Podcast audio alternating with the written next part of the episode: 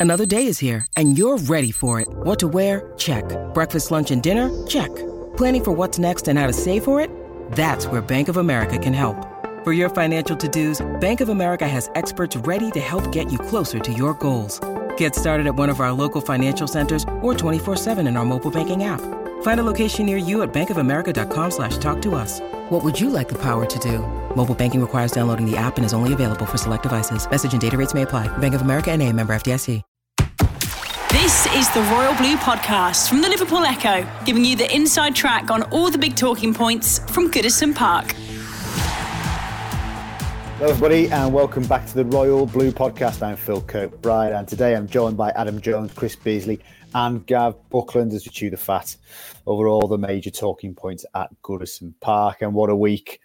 What a week it's been, of course, and the, the fallout from Rafa Benitez's sacking continues. Duncan Ferguson, of course, confirmed as in caretaker charge for the upcoming games, starting with the visit of Aston Villa this weekend. So we will talk about that, of course. We will talk about the names uh, been chucked into the managerial uh, candidacy. We'll talk about the game. We'll talk about Villa. We'll talk about Duncan himself, of course, having just done his preference, uh, press conference. And of course, another thing, a remarkable week, we'll talk about Farhad Moshiri increasing his shareholding at the football club and writing an open letter to supporters. Um, but Adam, I think the best place to start is as usual on the Royal Blue podcast on a Friday.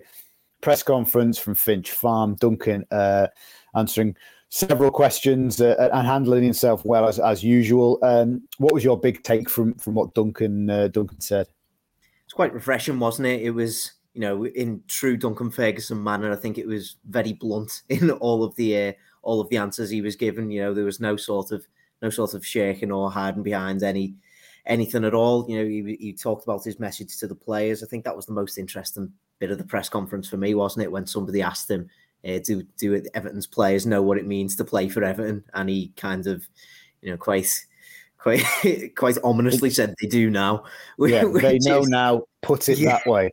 Yeah, which hmm. is uh, probably a little bit of an insight as to what he's been drilling into them on the training pitch. But yeah, I thought I thought it was all was all quite refreshing, and you know, it, it, it, it's very it's it's very obvious that he knows what Everton fans want to see from his sort of appointment, isn't it? You know, Everton fans just want to see a not really a back to basics sort of approach, but you know, so something that something that they can relate to, something that they haven't seen probably in a in a good few months, years perhaps. Uh, you know, a, a, style a style of football that Duncan Ferguson knows he can bring, one full of energy, aggression, passion, direct attack attacking football, solid defensive football. You know, it's it's it's it might be simplistic to talk about it in those in those sort of terms, but that's the kind of stuff that Everton need right now. And Duncan Ferguson was getting that message across quite well. And you know, as you as you've quite rightly said there, I think he he come across very well. He was very respectful to Rafa Benitez. I thought he didn't really want to speak about the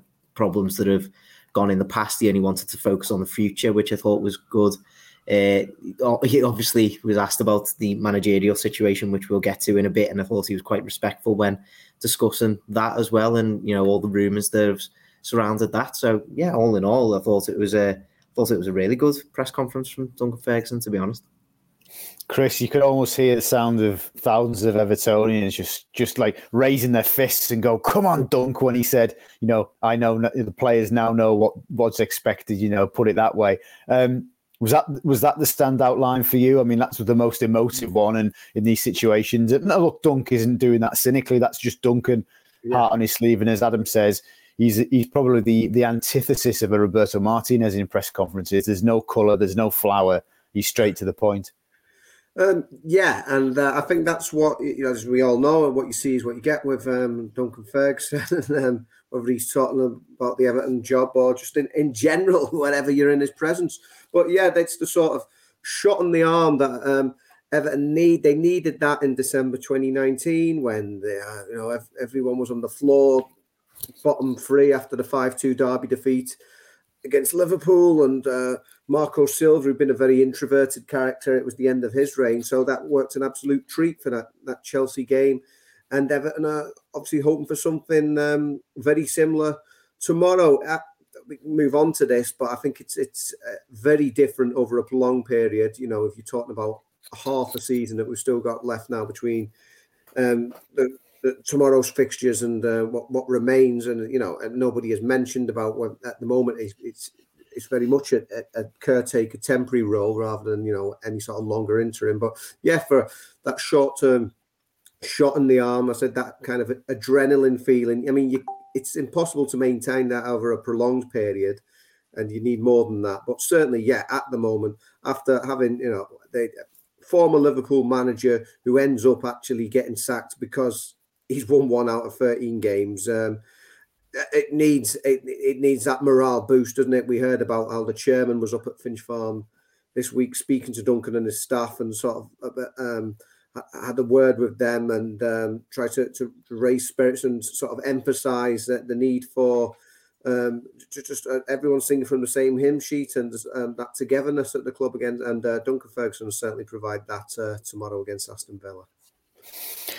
Gav, we'll come on to it now. Uh, I want to sort of ask you your opinion and your belief about Duncan Ferguson's suitability for the job permanently. Now, Chris makes a very valid point about you need more than just um, a shot in the arm type coaching mentality over a course of season, a season or season, more than you know, more than you could have over a few games.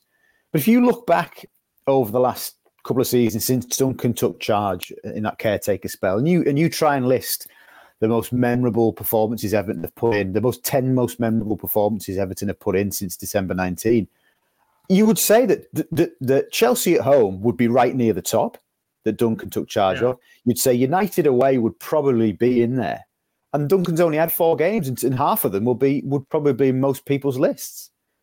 Yeah, I think you got to remember the COVID thing as well as deprived us of crowds, hasn't it, in that time? So, um, yeah, yeah, well, there hasn't been many, has there? Um, in terms of his suitability, well, I mean, the, the obvious thing against that, he's got no management experience, has he? And he said that himself today. That, that's the thing. I and that goes massively against him. I can't think of. I'm trying to think. Has anybody managed a club in the Premier League for the first time, first management appointment in the Premier League club age 50? There's probably a few knocking about. Um, it's not something that happens very often.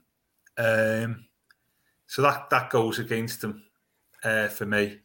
Uh, I'd also say, and this can go two ways, isn't it? The fact that he's been under six different coaches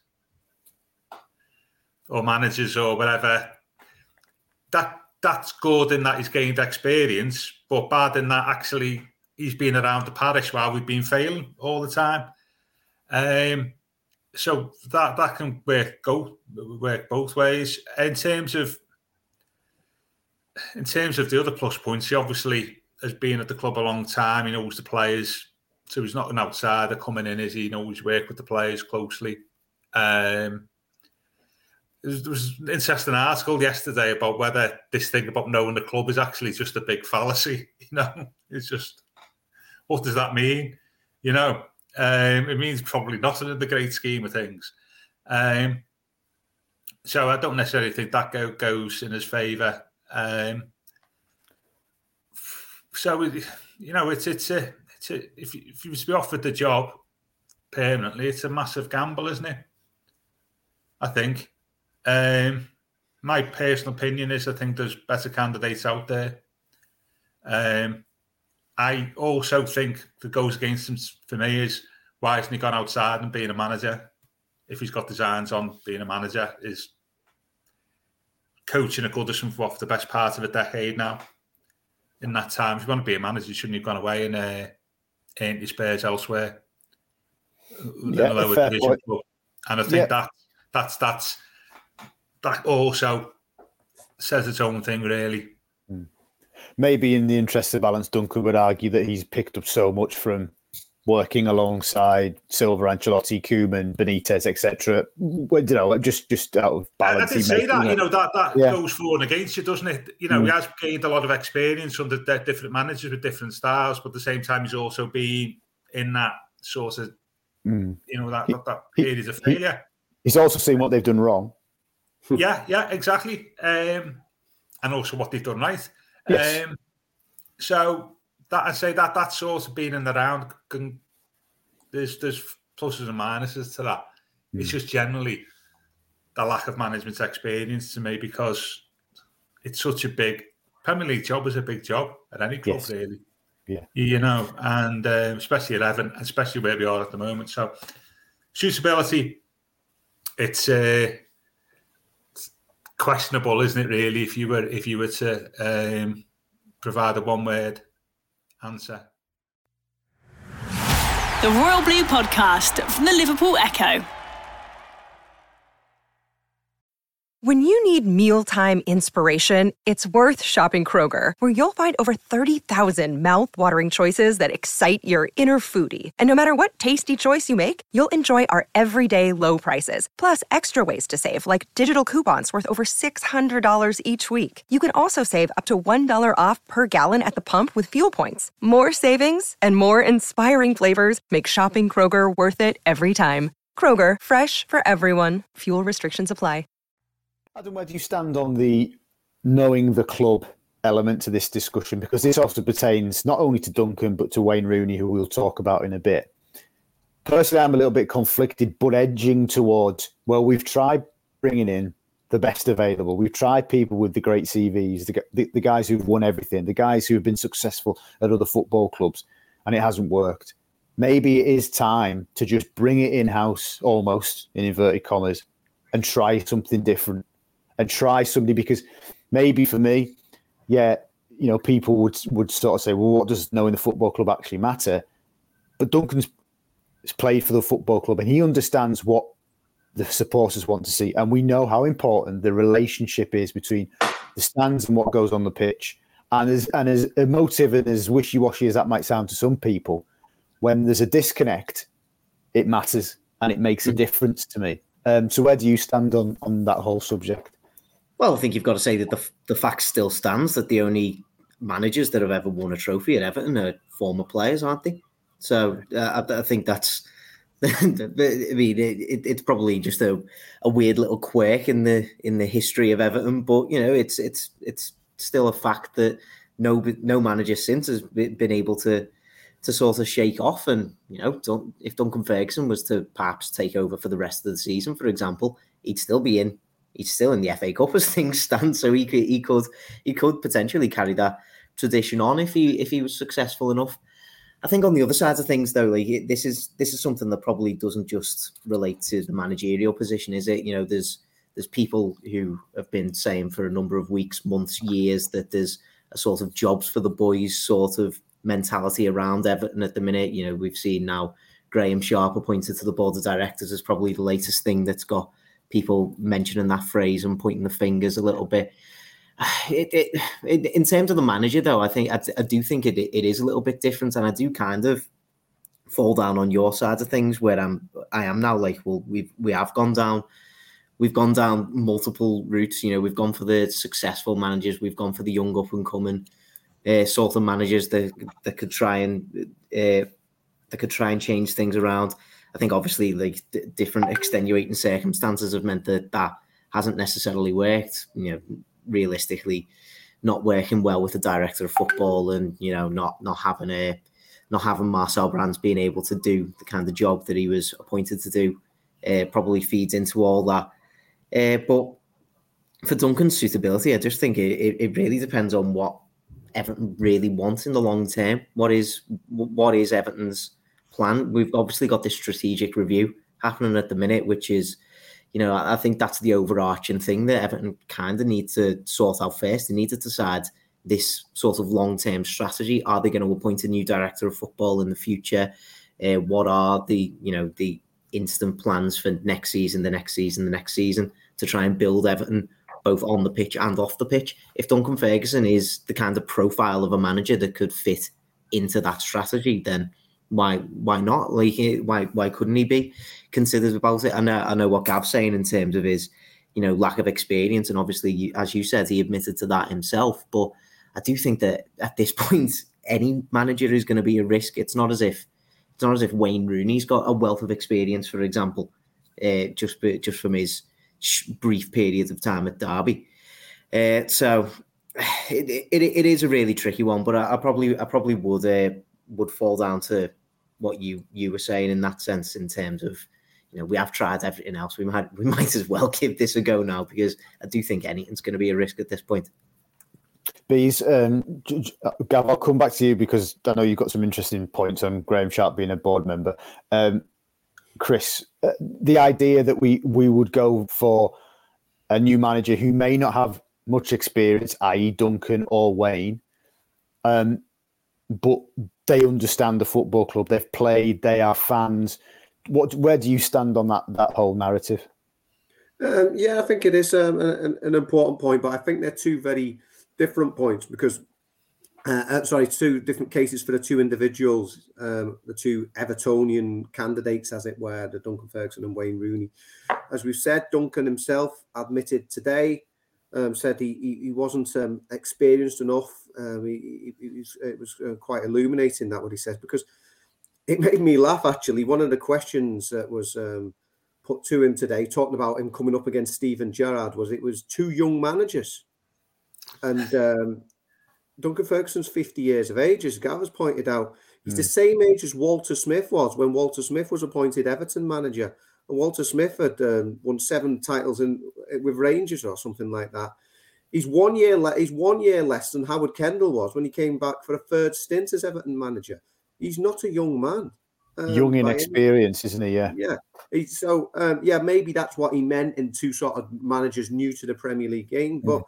yeah, um, so there's don't confess. I mean, Ever- we talked about Everton's trophy winning managers being former Everton players the, I think apart from Catterick's second time round, they were all younger than what Ferguson was now. They tend to be younger men. I mean, Howard Kendall won the the cup, the um, Cup Winners' Cup, and the league all before his 39th birthday. So, um, yeah, it's it's strange that. Whereas Wayne Rooney, if flip it round, people are saying, well, he's not ready. He's he's he's too ex- inexperienced, but he's done what Ferguson hasn't done, as we've mentioned already. He's gone out there, got his hands dirty, gone into the lower divisions, and started off in very difficult circumstances. We mentioned it earlier in the week in the pod. What a basket case of a club Derby County is, unfortunately. Make Everton look like a slick, well-oiled machine.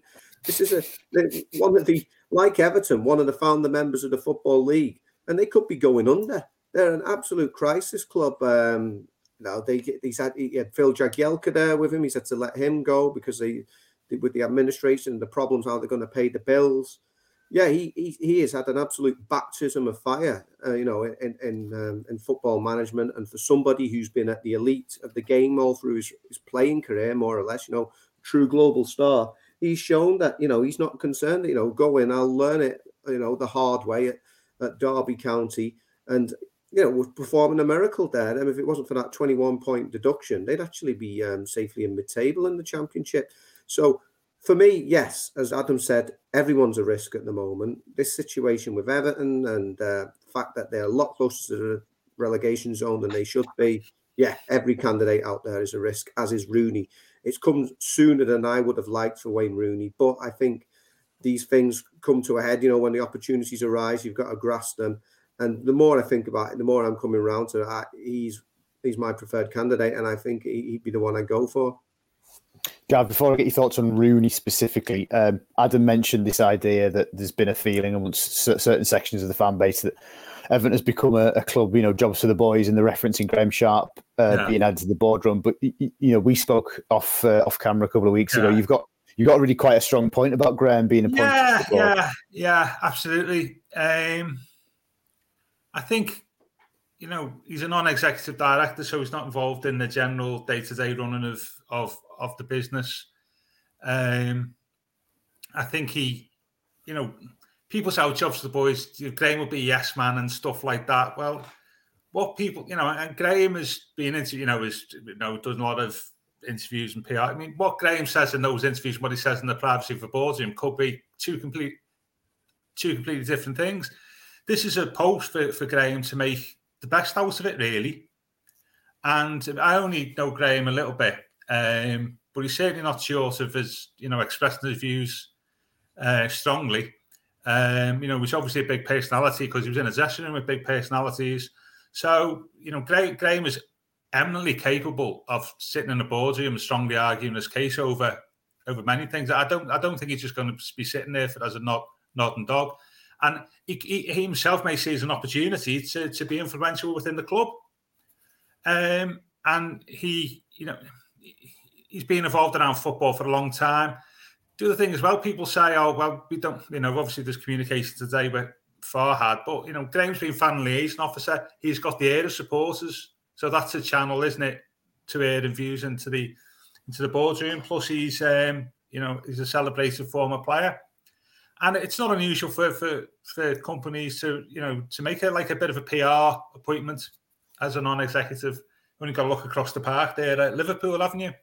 Um, so I, I, get the jobs for the boys thing, but what I don't get is actually it's you're underestimating Graeme by saying he's just going to sit there in a boardroom and you know drink his tea and you know not contribute. He you know it's well within his gift and his ability, I think, to to be a a influence in a positive way in the dressing room.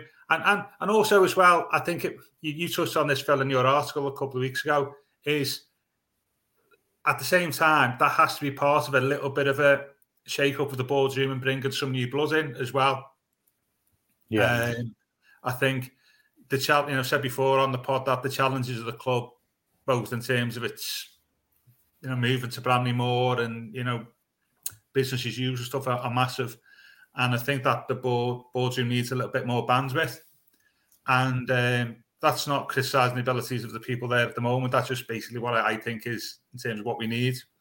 Uh, and I, um, I think Graeme could be a good part of that. And it's within his gift to to ensure that happens, isn't it? I, I think it's wrong just to assume, oh, another appointment, uh, just sit there doing doing nothing jobs for the boys. I, I don't think that's got you know that's going to happen. Uh, well, I hope it doesn't happen. And Graeme, I'd say, Graeme's capable of being a, a, a big influence. So can I yeah. just interject to say um, I concur with Gavin in that we've had the we've, Gavin, we've people have asked for you know new blood on the board, and in comes Graeme Sharp. The mo- fans moan about that. They've asked for um, fans' input at board meetings. They're going to get that now. They've moaned about that. They moaned about who, which fans have been appointed. They wanted to hear from Farhad Moshiri, and I know we'll go on to this. He might not have said what you want him to say or gone in the way you'd want, yeah. gone about it the way you'd want to say it him. And they moaned about that today. So I know Evertonians have had to put up with a lot, a lot, a lot yeah. more than a lot of fan bases should have to do, and it's been a miserable time for them. But you've had three examples there of things happening at the club, kind of what everyone asked for, and then they still whinging about that. Yeah, I, haven't watched I haven't watched Graeme for ten years. Ten years, uh, going back to his reserve days, he's, he's, more than capable of saying what he thinks. sure, quite a bit as a player. Uh, you know, he was. In fact, that that was actually once he reined that in a little bit because he was volleyball on the pitch. He, he became a far better player. Um, yeah, and you know he's an intelligent guy, and he, has been around you know football for a long time. Uh, and I think he's, as I say, he's, he's more than capable of doing a, an effective job in the in the boardroom. The Royal Blue Podcast from the Liverpool Echo. Yeah, just speaking about boardroom, so we come back to Rooney. Obviously, Farhad has written an open letter to supporters, and we'll come on to that next. Um, unequivocally backing the board as it stands. No mention in that letter at all about expanding it, although we believe that's that's still under sort of the plan, but no mention of that officially. Um, um, but yeah, in, in terms of, of Rooney, um, Gav, I'm sorry, sorry to flip back. Yeah, Chris made the point. I meant, yeah, we should reference that this week on the pod. Um, Football Club and the e- ESSG uh, confirming this week that a fan advisory board will be put in place by the end of this season and a commitment from the football club uh, to have fan representation at board meetings. So that's something we can discuss in a bit more detail as we go on. But yeah, worth flagging that up. Uh, Gav, just quickly then, uh, before we move on to Farhad, thoughts on Rooney? Um, I've had on Monday. I was a little bit flummoxed about who should be the next manager. Um, to be fair, and sat firmly on the fence. Um, but the more I think about it, and I thought about this a while back about who should be the next coach is if Everton are going to progress to where we want to be, it can only happen in two ways, I think. Somebody gives the club an extra £200 million a year to compete with the big boys. That's not going to happen. The other thing is we make an appointment of a coach who's a bit of an unknown quantity, who actually could turn out to be you know, an absolute top class coach. We just don't know about it yet. and um, Wayne could actually fit in with that. You know, within that criterion that he's he's unknown, but he's he's already shown his wider management skills at Derby County. And from what you believe, he connects with the players and stuff, and that's that's really important now, isn't it, for a manager?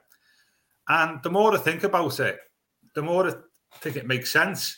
On an appointment, not as a former player, but that he's it, it, it's a bit like Pochettino's a little bit down more down the coaching line at, when he got appointed Spurs manager. I it was, he was a, you know, a, little bit, you know, managed in Spain, he'd done a year at Southampton, but he was still relatively unknown, you know, in terms of capability.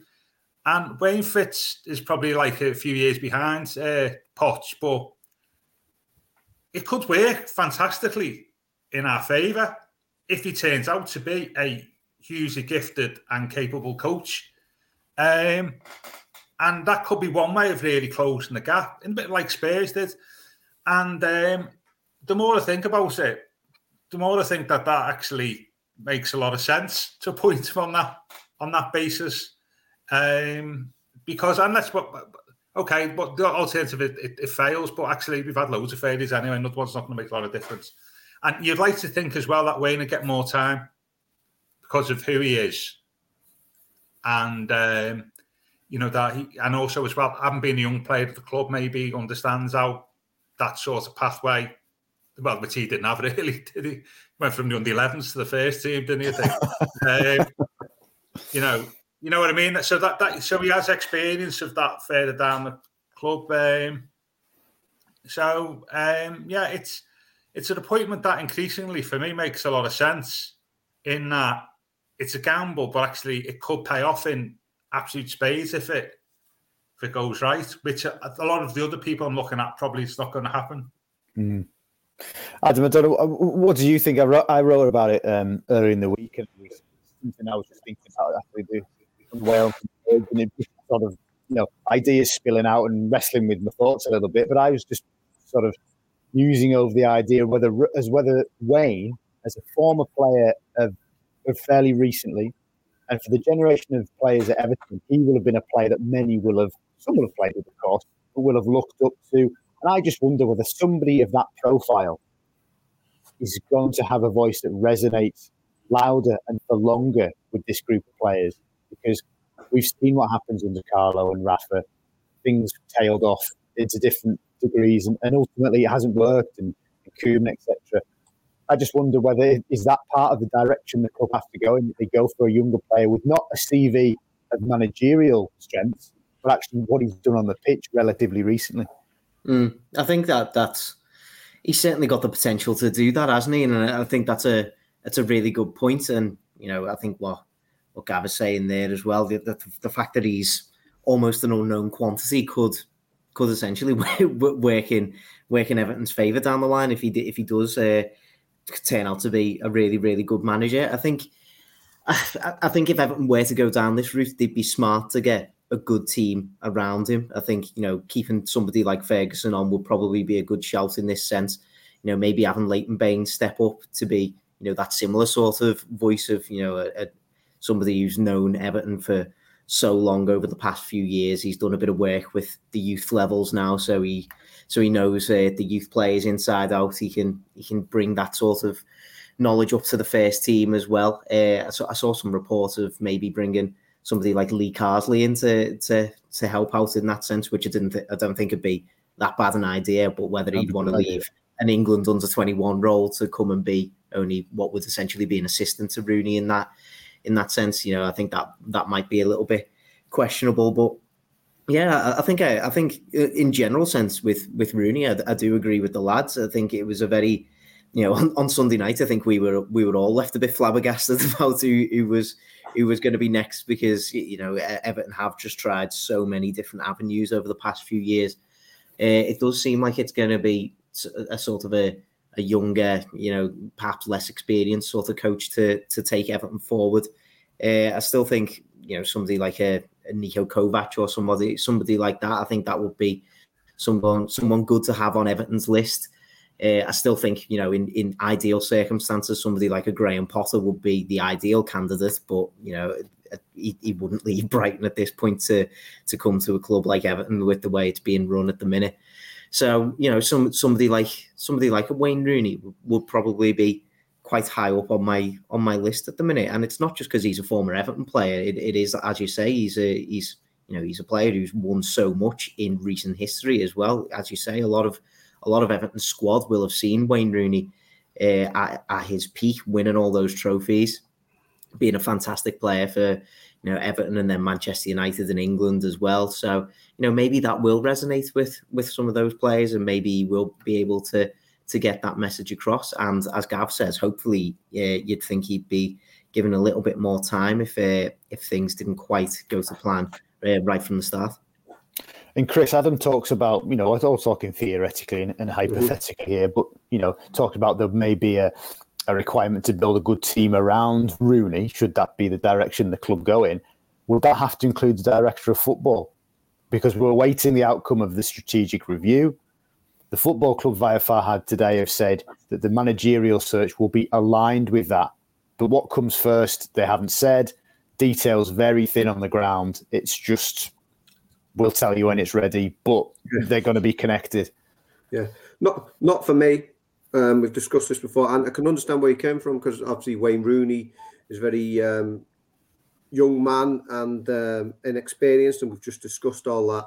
But for me, I prefer the traditional model, the way that David Moyes operated with at the club for over a decade, and that he was all encompassing. He was the man training the team. He was the man picking the players through um, through the recruitment process. I I think eh, okay, the model works well and is the accepted model on, on the continent.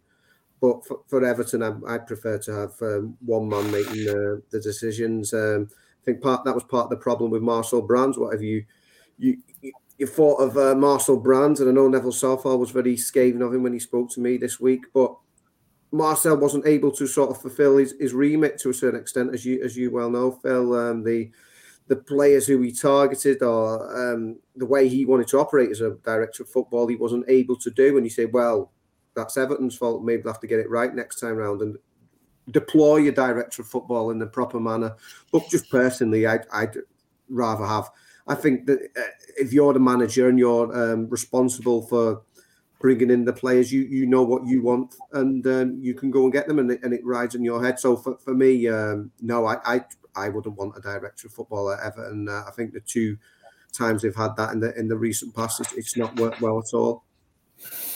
Okay, interesting stuff, chat. So before we uh, we obviously come on to uh, predictions and talk about the game, an important game as well. Um, Farhad Moshiri uh, issued an open letter uh, to supporters today. Gav, uh, with also the accompanying news that um, he has taken up the option to purchase uh, 33,333 more shares, uh, taking his taking his shareholding to 94.1%.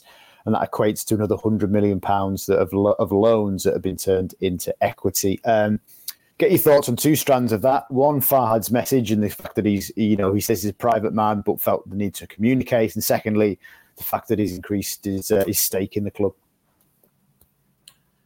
Yeah, um, the latter one first. Yeah, it's it's not new money, is it? Just I think a few people said, oh, "I've got a hundred million pounds to spend." It's just a, merely an accounting uh, uh, transaction, really. Um, yeah, he's got got 95 95 percent is it's a lot, isn't it? Don't know whether he's after 100 percent. Don't know whether that could happen. Um, yeah, it shows his shows his commitment. Um, so that, but the great scheme of things, though, it's not ma- massive, I would say. Um, regarding his communication, long overdue, isn't it? Just shows you that some, you know, you can do some really small things that make a big difference, can't you? And the general response has been quite welcoming, isn't it, from supporters um, that he's actually chosen the official route. So simple, isn't it? you know, con- compared to the, you know, quite right, the, the, the criticisms had by use and shall we say, alternative uh, channels in the past. And this should be uh, the way forward for him, really. Uh, as regards the message, there was some some important things in there. I, I thought that aligned, you know, you, get the impression that the strategic review is far more down the line than what people think, don't you? Really, I suspect. Um, that's the first thing. The second thing is obviously it appears to be done by the the, the, the by Farhad on the board as well, doesn't it? Um, I think he said that. Um, and, and I say it was quite interesting that they want to align that with any management appointments. So I thought that was interesting. Um, and also I thought the you know the bit about fan engagement, which was I think right at the end, wasn't it? I think was also quite interesting. Um, how that will pan out. Just imagine a massive Twitter Spaces, fifty thousand people on, you know, all trying to talk. Uh, yeah, it could be interesting, but yeah, I, I, forget about the the detail. It was the fact that he he chose official club channels. That was the the welcome thing for everybody, really. Um, yeah. And that was it was long overdue, and just it's a lesson for them really, that actually sometimes just the simple things that you do as, a, as an owner can have massive uh, massive impact. The Royal Blue Podcast from the Liverpool Echo. Yeah, um, obviously, Gav's just uh, reminded me of another line that came out today. Obviously, is our information that uh, the club intend to change their articles of association to remove any obligation to have annual general meetings, but the club feel that they can engage more often and with more fans, not just shareholders, as a result of this. And, and, and their plan is to explore that as an option and, and do something more regularly, almost dismantle the one-off general meeting and do more things regularly, uh, both in person and online. So that's just something to look out for on the website. Adam, thoughts on on Farhad's um, public statements and, and, message today? Yeah, I, have got to agree with you know the general point that Gav was making there. I think it was just really, really promising to see Farhad Moshiri come out through the club channels, the official club channels, and and do this in the right sort of manner rather than uh, the the ways that he's done in the past, which I, I suppose we don't need to uh, we don't need to go over again. I think the stuff that you said about the general meeting there is is actually quite interesting because I've been having this discussion with a few people on social media today. I, just think it's a very strange move for me for, from from Everton. You know, I think you know the, the general meetings haven't been perfect in the past. I think especially you know with Farhad Moshiri not turning up to the last in person one at the very least. You know I think I do think they, they could have been modified in some way to make you know some level of scrutiny a, a little bit more a little bit more fair, I suppose, to to some of the minor shareholders.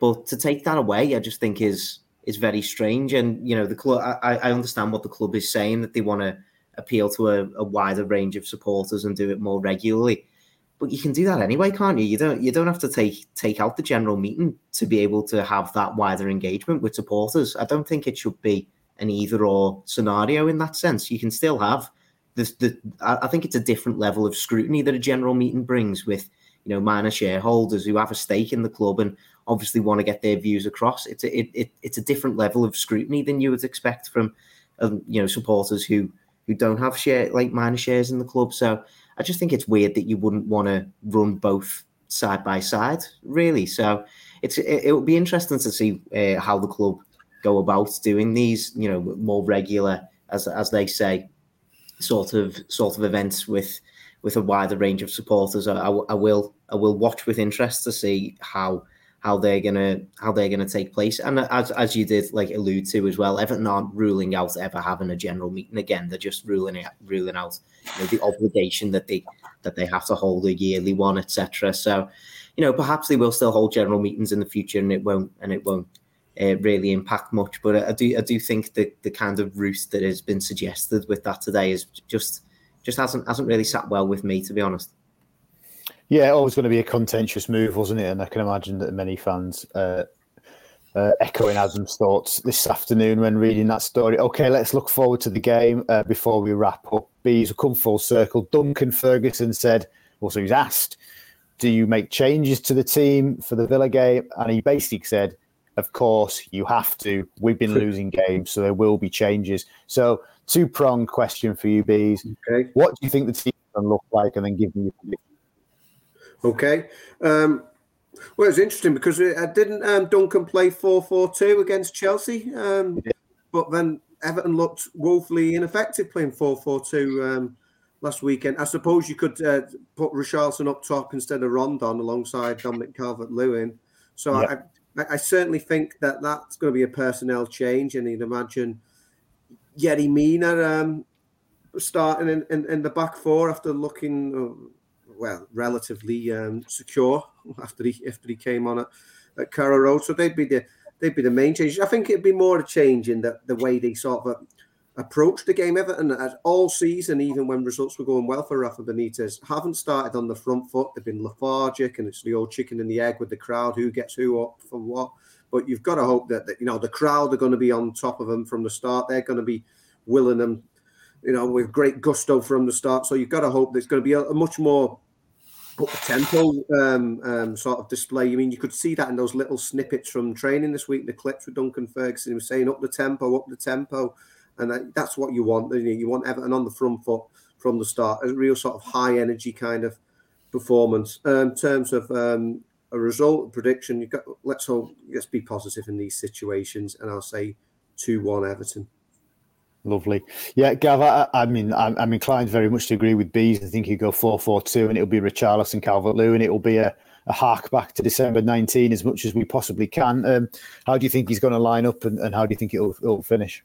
Yeah, I think a couple of the subs from last week will be on. Just having a look, actually, there might only be three players who um, outfield players tomorrow who may feature who, who, who the only ones surviving the 2019 game against Chelsea. Wow. Um, including, I think, none of the midfield for that day. Um, so it's interesting. I think Keane's place is under jeopardy, you know. Yes, yeah. You know, I, I think Mina may come in for Keane. It was one of the one survivors from 2019. I expect Mina to come in for Keane. Be interesting what he does about the right back. Um, three midfield. Yeah, because there's a French fullback who need to keep tabs on. I don't know if you've yeah, heard about yeah, him. Yeah, absolutely.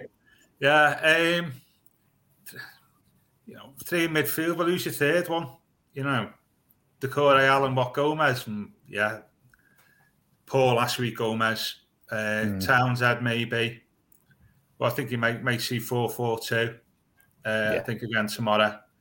Um, it'll be be interesting to see how we how that shapes up really. But I think Richarlison for Rondon's an obvious one, isn't it? Really, um, and I, just think I think Mina for Keane is definitely. I'm just wondering whether Coleman Coleman gets a shirt uh, tomorrow. So it, it, will, it will be interesting. It will be interesting. I think that the the players in the team. Well, he, he said there'd be make changes, as you say, but how they line up is, is interesting. I think Gomes will probably go as well. Because he was woeful yeah. at Norwich. What's your, what's your prediction then, Gav? After oh right okay I've got to do prediction now haven't I yeah as you well know I don't know if see me stats as uh, Ferguson Aston Villa is a player at Goodison was his worst team to to face Oh. Didn't score in didn't score in thirteen games. I, I, read I read that just before we started recording, and a tear just rolled down yeah. my eye. Just yeah, and to make matters worse, and I'm obliged to say this: Gerrard Everton were also Gerrard's favourite Premier League opponents. Mm. So so it's all it's all set oh, up, isn't it, for the uh, Aston Villa win? But you know what? I, I, just think it's a bit different from two years ago. The players are different. I think the players' relationship with Ferguson is different. I think he's probably got a little bit more pressure on him personally than two years ago. Um, so I think it's going to be uh, a slightly different game to what that Chelsea game was, you know. And Villa are quite offensive, aren't they? Played well against Man United last week. Um, so, but I'm going to go for a high score and draw. I'm going to go for a high score and draw. I'm going to go for a draw with goals. Uh, two all from me. Okay. Okay. Adam, same to you. How do you think he's going to line up, and then and then give us your prediction? Yeah, I think four four two seems seems like the the lineup he's going to go for. He was he was talking in the press conference today about how much he's learned from Carlo Ancelotti and how much of an inspiration Carlo Ancelotti was to him. And we, we know from Carlo's time here that he always preferred 4-4-2, especially in a defensive sort of setup. He thought 4-4-2 was the best defensive sort of style, and you know Ferguson was obviously quite mindful that Everton would have to be defensively solid against an Aston Villa team that you know quite rightly very very offensive, and Everton need to keep them out. Uh, I, I, am I am more inclined to agree with a 4-4-2 if you've got Richarlison and Calvert Lewin as the two men up top because I think Richarlison especially has a tendency to drop off a little bit and he almost becomes like a third man in midfield, just playing a little bit further up. So he could become something of an an outball to the likes of, well, I, would presume it'd be Allan if fit and Doucouré if fit. It would be the, the two central midfielders in this scenario. So he'd drop off and become sort of an outball for them. So I'd be I'd be a lot happier with that than if it was, you know, Calvert Lewin and Rondon as it was last week. So I'd expect Richarlison to start. It'll be interesting to see who he plays on the on the flanks, I think, because you know, obviously Aston Villa do have Matty Cash on one side and now Lucas Digne on the other flank, who are fullbacks who love to get forward. Be interesting to see if we if we go with somebody like Townsend, who we know is very defensively capable on the flanks, or whether we stick with the likes of Gordon and Demarai Gray to try and pin them back in that sense. I think that's going to be an interesting battle. And I personally would play Nathan Patterson and give him his debut at right back because you know, I think it's cool. I think I think it's been long enough. Essentially, I think he's been training with the side for a little bit. He, you know, when he first joined, he, he mentioned Duncan Ferguson's influence, didn't he? Uh, a couple of days after he joined, saying he'd, you know, he'd already spoke with him, etc., etc. So perhaps, perhaps he's already got a little bit of a connection with Dunk. But I think in terms of a, a result, I do, I do agree with Gav's Gav somewhat. I think you know the, the run of form that we've been on recently has just been absolutely horrendous. Uh, I, I, I, can't even with you know the the added uh, the, the added atmosphere, I suppose that Duncan Ferguson will bring. Uh, I, I, just I just can't see it having a huge major effect on on the players on the pitch. I think I think it'll be a one-one draw personally. Okay, I'm going to go with Bees two-one, and we will score first. Everton will score the first goal. Wow. Probably wildly inaccurate, but there you go. Uh, chaps, thank you very much uh, for your company. Excellent as always. Hopefully, everybody at home has enjoyed listening to it. Um, we'll all be at the game. Everybody going to be at the game tomorrow? Everybody there? Yeah. yeah. Excellent. We'll all be there. So um, stick with us online uh, across the weekend for all the updates, news, opinion, analysis uh, from what hopefully is a return to winning ways as Duncan takes uh, caretaker charge for a second time. Um, excellent. And the boys will be back Monday uh, to reflect on that. And again, we'll be there hopefully Friday, or there's no game next week. Weekend is there, so we'll let you know about that one. Excellent, chaps. Thank you very much for listening. This has been the Royal Blue Podcast. You've been listening to the Royal Blue Podcast from the Liverpool Echo.